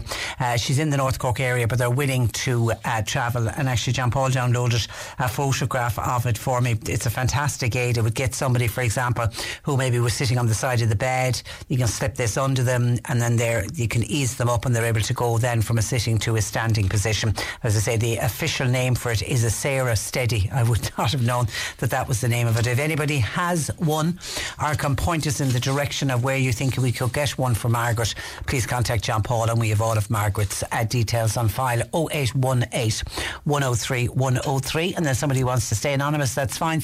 Hi Patricia, wonder if you can help, please. Do you know if people who receive illness benefit are they to get any of the additional payments that are to be handed out by the uh, government? Now, there was a double payment paid last week to people on social welfare, and I did check people on illness benefit didn't receive that double payment last week, but you will receive the Christmas double payment. The next payment that is to be paid out, the one-off payments, they st- are in the middle of November, the fourth, the week of the 14th of November. Uh, people on living alone allowance, for example, are getting an extra 200, uh, and there are there's 500 euros to be paid out for people with the working family payment, and then there's ever, some others: disability allowance, invalidity pension, blind uh, pension, and uh, people on care support. So no, unfortunately the illness benefit is not included in that. The only one I can see for illness benefit will be the Christmas bonus, which is paid out on the week starting the 5th of December. 0818 103 103. Uh, also, what's coming in? Okay, we're still getting. Oh, there was a comment in reacting to Kate, who joined us in the last hour. Kate Durant talking about her lovely partner PJ and the what they went through with the travel insurance. Really, she had enough stress on her plate over in Spain, trying to make sure that PJ got well without the travel insurance company, just trying to use every single trick in the book to try to get out of paying. Hi, Patricia, says the texter, uh, listening to your interview with Kate, thankfully the outcome is successful for Kate and for her partner on the subject of travel insurance. I have become so disappointed with the cover. We were recently heading away for a week. Our flight was cancelled. We hadn't noticed that, that the flight had been cancelled. Therefore, we made our way to the airport, but we were back home again in a few hours. Now, the flight operator has refunded the cost of the flight to our travel uh, agency. Haven't received it yet, but we are confident we will get back the flight the cost of the flight. However, we're at loss for 1,500 euro as we we didn't arrive at our accommodation, nor could we cancel it on time. The travel insurance company are declining to pay compensation for the said amount. They're saying it wasn't weather related, it wasn't technical technical issue. It wasn't a strike. It's all very, very frustrating. We have to appeal the decision and hope that they will pay up. But after he- hearing what poor Kate went through with her travel insurance, I'm even more disillusioned. Uh, well, do you know something? Keep fighting that. Keep appealing and fighting and uh, fighting. Because remember, it's the squeaky wheel that gets the oil, but it is incredibly frustrating. I know a number of years ago, my husband was away. I wasn't on the trip now, but the, the accommodation where they were staying in got broken into, and he, of the other group of people who were travelling, he lost the most. And I said, Look, don't worry about it. We have travel insurance you know, they went to the Spanish police, they got the, you know, the, everything that they needed to. Uh, but obviously, the report from the Spanish police was in Spanish, so it, it had, had, to be translated by the travel insurance company. And they came back and said that the report stated that there was no um, forced break in or something, even though the, the safe that everything had been taken out of had been smashed. The actual front of the safe had been smashed open. Uh, he ended up not, not getting a red cent back. And it was only after we discovered that the other people he had travelled with who had lost smaller amounts, their particular travel insurance company paid out, but his didn't. And it was just really, yeah, you kind of left a very bad taste in my mouth. Having said that, do I ever travel anywhere without travel insurance? No. Um, but I'm very slow to claim, and, and, and, and I think that's what they know. I actually think that's what they know. They know that they will put everything in your way. But certainly, when it comes to medical, you need to tell them up front every single little complaint and every single tablet you are taking because they will use that against you in trying not to pay out any money to you, which is absolutely, it really is uh, shocking when you hand, you hand over your good hard earned cash in very very good faith. And then a number of people are commenting on the text from Joe about his his daughter, who was the lone parent, went to Spain for a little bit of a holiday. Thankfully, didn't have a problem with her travel insurance, but she's uh, she's on the one par- parent family payment, and a social welfare inspector now has her annoyed to tell him who she went on holidays uh, with. He keeps asking and asking and asking. And a lot of people, I was very annoyed when I read Joe's text saying, How dare that man ask her? None of his business. Because we found out she is entitled to go on a week's holiday. She can actually go away for three weeks. And it doesn't affect her one parent family payment. And it's the same for a variety of other uh, payments. Someone is making the point, and I should have suggested it, that Joe's daughter should make a complaint. If that inspector keeps haranguing her, and it's sounds like he is harassing her, that she should make a complaint. You can go to howtocomplaint.ie, social welfare, making a complaint. And one listener said it definitely sounds like harassment. She would be better off to make an official complaint. And lots of other people are saying similar that that's what she needs uh, to do. And by the way, and again, I'm not ignoring all of the comments, but some of them I, I for I, I just couldn't and I wouldn't be reading them out. And I know uh, people don't mean to be racist, but people are, and there's some very nasty comments coming in, and, and, I hate to see it coming in about the Ukrainians, but people are just getting so frustrated with the government and everything that's going on with the Ukrainians and the fact that the Ukrainians have arrived on our shores and they have nowhere uh, to sleep at the moment, and the message has gone out to Ukraine, you know, we're, we're full, we're absolutely full, and there was a big cabinet meeting uh, yesterday where they all got together to try to come up with some solutions as how, how do we find the housing for the Ukrainian people. And so many people to this programme are saying, what about the Irish? What about looking after our own uh, first? I know the Taoiseach, Leo Varadkar, has come out today and said that the housing of Ukrainian refugees can't be guaranteed by the state. Now, he says for the next couple of uh, weeks.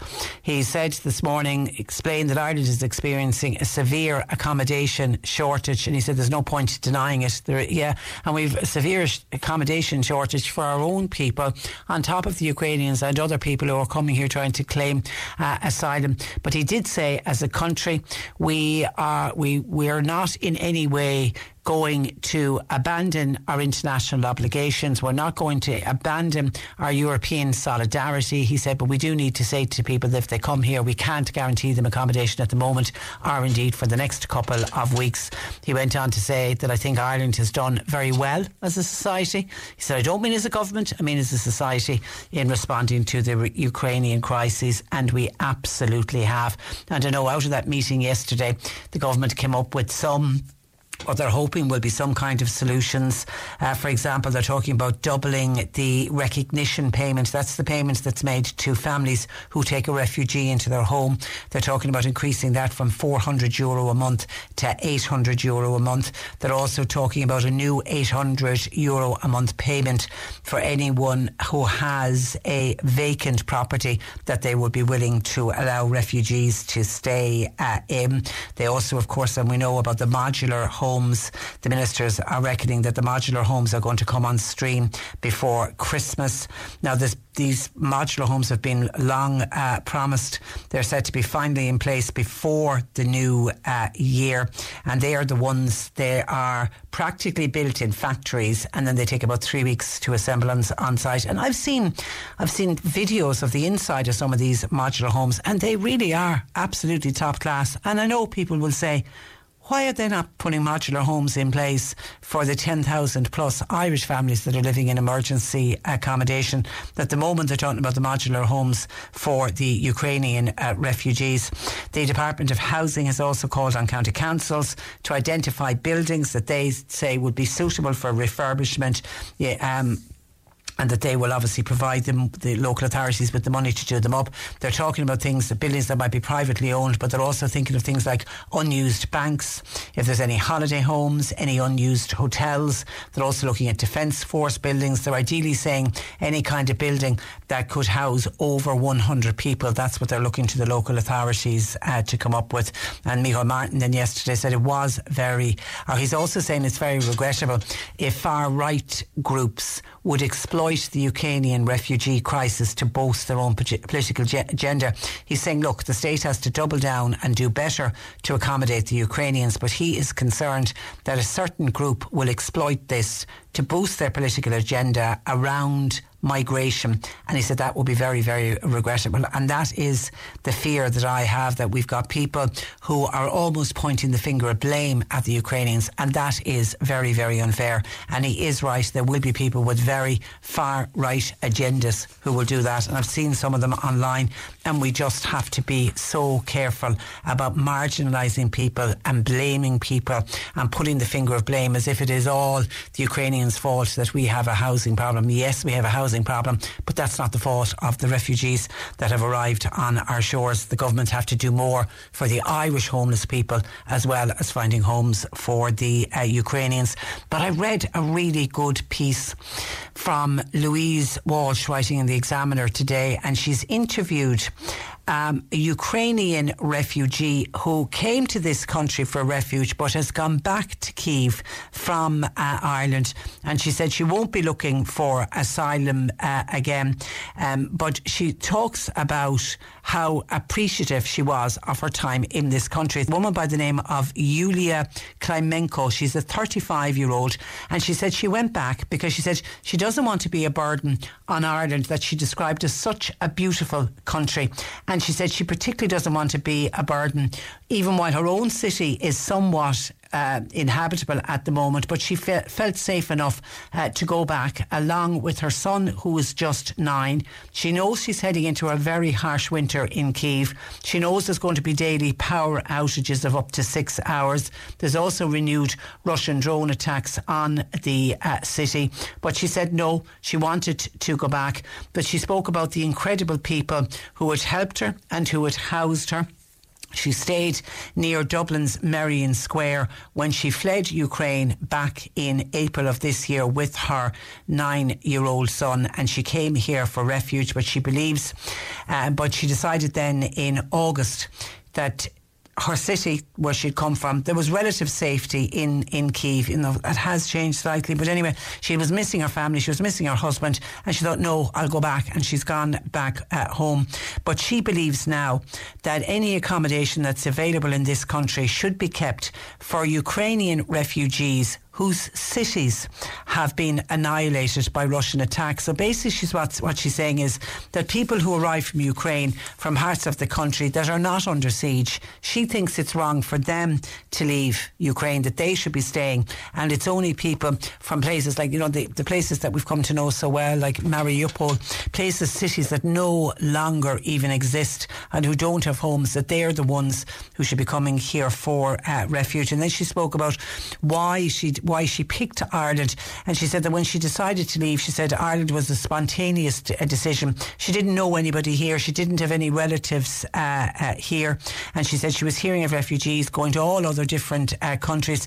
But she had heard from her father, who had spent some time back in the 80s, about 40 years ago. He had been working on a, so- Soviet fishing vessel at the time, and they had docked in Ireland. And he had spoken to her about how friendly and lovely the Irish people were. So that's the reason that she decided to pick Ireland. And she said she, when she arrived in early April, she was very nervous. She didn't have any plans, but she said she was blessed to meet the most brilliant Irish people who hosted her and her son and supported her all of the way.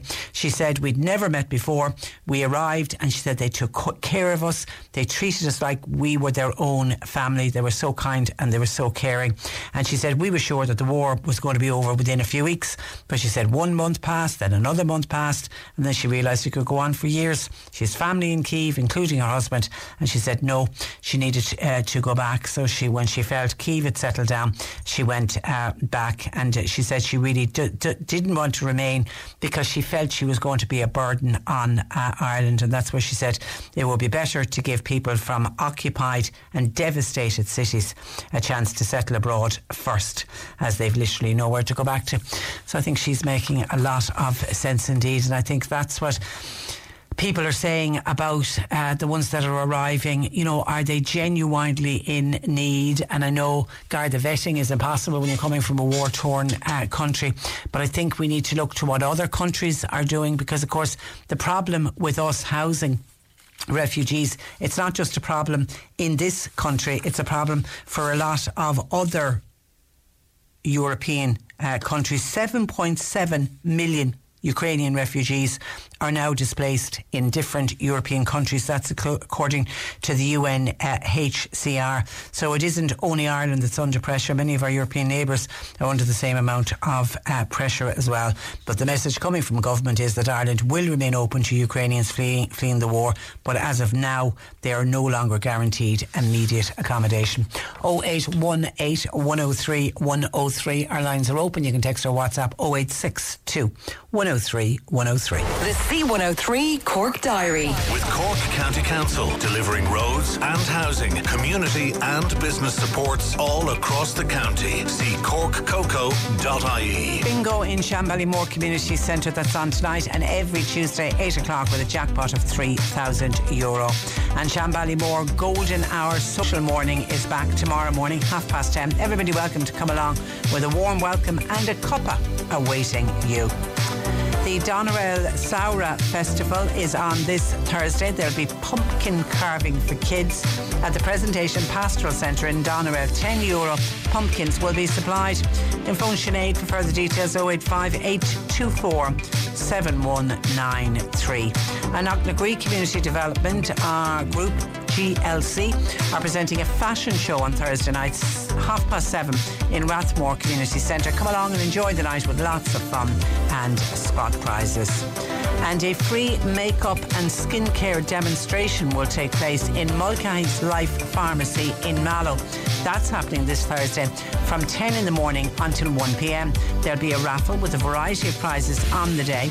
Tickets are available now, 5 euro per strip, and all proceeds will be donated to Cork Arc in conjunction with Breast Cancer Awareness Month. Cork today on C103. With Corrigan Insurance's Macroom, now part of McCarthy Insurance Group. Promoter, home, business, farm, life and health insurance. See MIG.ie. Variety of calls coming in. Let me see if I can catch up because there are a lot of uh, different uh, issues.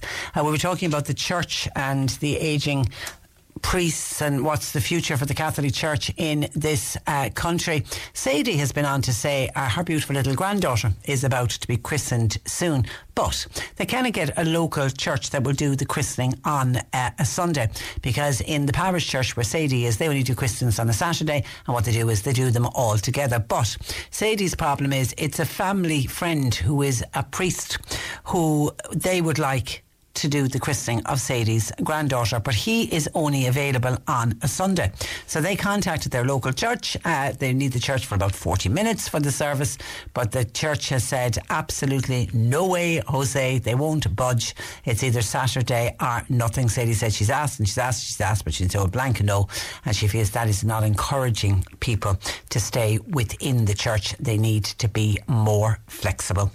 On Ukrainians and houses for the Ukrainian refugees. Craig says he knows of a number of people, and not just locally but across Ireland, that have offered homes and holiday homes uh, to house Ukrainian refugees, but they haven't been taken up on the offer. Craig reckons a lot of the focus is on a few landlords developing grouped accommodation. He feels it's a business thing. People are going to start making money out of Ukrainian refugees, and the more money that they can receive from the state. I've heard of on national radio, certainly, I've heard of a lot of people who were onto the Red Cross with uh, housing that they said that they'd available at the start and they've heard nothing or they've had a bit of contact and then nothing since and people not people still willing to either give over property of people into their homes and still waiting. I, st- I still can't work out what the delay uh, is there. We spoke with the guide dogs and the fireworks going off and we spoke with uh, Leanne Kennedy who is herself visually impaired. She's an advocacy she does advocacy work with the Irish guide dogs. And Eddie said for just one full minute. Everybody should simply close their eyes and just realise for one minute how lucky we all are. We all have our eyes down on phones uh, now, and we don't realise how lucky we are to have sight. You're so right, um, Eddie. So, if God forbid it was taken away, uh, you would realise that. Um, thank you for that, uh, Eddie. Marion said the big culprit when it comes to the fireworks going off and the fear of dogs and the fear with guide dogs. Um, Marion reckons it's social media sites, TikTok, people on TikTok going out recording little sketches and skits and particularly recording items that scare people and scare uh, dogs. Of course, the more views they get, the more fun they think it is. We need more regulation when it comes to these social media sites. In her own neighbourhood, they have fireworks going off, and her son said the only reason they were going off was completing a TikTok video. But if something went wrong with the fireworks, or they hit someone or they landed landed on somebody's house, who is going to take responsibility then? And of course, as I keep mentioning, those fireworks because they're illegal in this country. We don't know if they're safety checked or not. And I know the fire department every year, and we, I'm sure we're still running ads telling people to just be so, so uh, careful of those fireworks. And remember, I mentioned uh, Margaret looking for this Sara Stedy. It's a, a, piece of equipment that it's a sit to aid stand for a person. And Margaret is in the North Cork area and they're looking for a loan of one. Somebody in the household needs one for a period of time. Well, a public health nurse was listening to us and she knows only too well what a Sara Stedy is. And she says, piece of advice for Margaret, if you get an assessment done by an OT and a physio says, following the assessment from the OT, that this Sara Stedy is needed um, uh, and you have a medical card, then you will get one uh, free. If you've got a GP or a medical card, you need to be assessed. But if it's not used correctly, it can actually cause more harm than good. The public health nurse is the best person, best port of call, best person to uh, contact, or if they live anywhere near a primary healthcare centre, ring there and they'll let you know who your local public health nurse is. Okay, so I don't know if Margaret has been onto a public health nurse, but just when I saw you saying an OT and a physio, I was thinking, oh God, would there be delays in the assessment? But when you say that you can do more harm than good if they're not used correctly, that means that has worrying alarm bells going off in my head. So we'll get back on to Margaret and pass on that piece of advice. Thank you to that public health nurse uh, who contacted us. We'll certainly pass that advice on that they go to the public health nurse because we don't want whoever Margaret is trying to help that we don't want her doing more harm than good. Thank you for your call to 0818 103 103. And somebody's been on to us by email, and actually, I saw last back into last week as well. We had a couple of WhatsApps in asking a simple similar question. Uh, people trying to refill their home heating oil tank or get home heating oil to keep them going over the winter months. People, has anybody bought it lately? Is it a standard price across all of the companies? Maria, for example, is saying, "Who's who's the cheapest oil company at the moment?" Maria's in the North Cork area, living in Kanturk, and she wants to know: Has somebody recently bought a half a tank of oil? And we're talking about somebody ideally that bought it this week because I know the difference week on week. It can go up or down. So did anybody get a half a tank of oil either yesterday or today? If you can let us know how much did you pay for it, please. And does anybody know is there a difference, or is it a bit like the garages that all of the all of the companies are the same price, or does Maria need to start ringing around getting a price? But roughly, how much is a half a tank of home heating oil costing this week? If anybody got it recently, 0818 103 103. Text or WhatsApp 0862 103 103. Cork today on C103. With Corrigan Insurance's Macroom, now part of McCarthy Insurance Group. They don't just talk the talk, they walk the walk. CMIG.ie. This is the Cork Today replay on C103. Joe Heffernan joining us. Good afternoon to you, Joe. Good afternoon, and, Patricia. And you're very welcome. And uh, today we are going to talk about uh, depression uh, Yeah. because, and, and I think this time of the year with that seasonal affective disorder, and people can get very low mood. And I think with everything that's going on with the cost of living crisis and the homeless situation and just everything that's going on at the moment, people can start to feel very down. Now, I suppose there's a difference between feeling very down and people who are actually clinically depressed. Would I be right in saying that? Yeah, and today now, like we'd be talking about being down, and uh, we'll have uh, a little questionnaire that people have just to either make a, a note of the ones they say yes to, or remember how many yeses they have, and it's not meant as a diagnosis, but it could be an indication that um, that you are feeling quite down, maybe, and um, you know if you're finding you're not wanting to meet people, that you've reduced um, socialising, that uh, you don't basically want to go uh, places and meeting people. Um, if you find that you're waking very early in the morning but not refreshed after your sleep, if there's a dramatic loss or increase in appetite, or a dramatic weight loss or increase, we would have, um, we, we'd ask these questions today. There'd be 12 of them. Okay, and, and, as you say, you simply answer yes or no to the 12. Ma- m- uh, make a note. Okay, go go down through because they're, they're short questions. Okay, and, and if it's no, just ignore it. Yeah, so count o- the only, yeses. only remember or make a note of Yeah. the ones that are yes. Count the S's. Well, okay. the, the first one is I feel sad most of the time. The second one is I'm not getting any pleasure from anything these days. I get no pleasure from anything now. The third one is I have no energy. The fourth one is I awake early, not rested. The fifth one is I find I can't concentrate or remember things. The sixth one is I have had dramatic weight gain or dramatic weight loss without having been on a diet or wanting to do that. Dramatic weight gain or dramatic weight loss. Number seven, I'm difficult to get on with these days. I'm cranky and I'm irritable. That's number seven. Eight would be I don't like myself this way.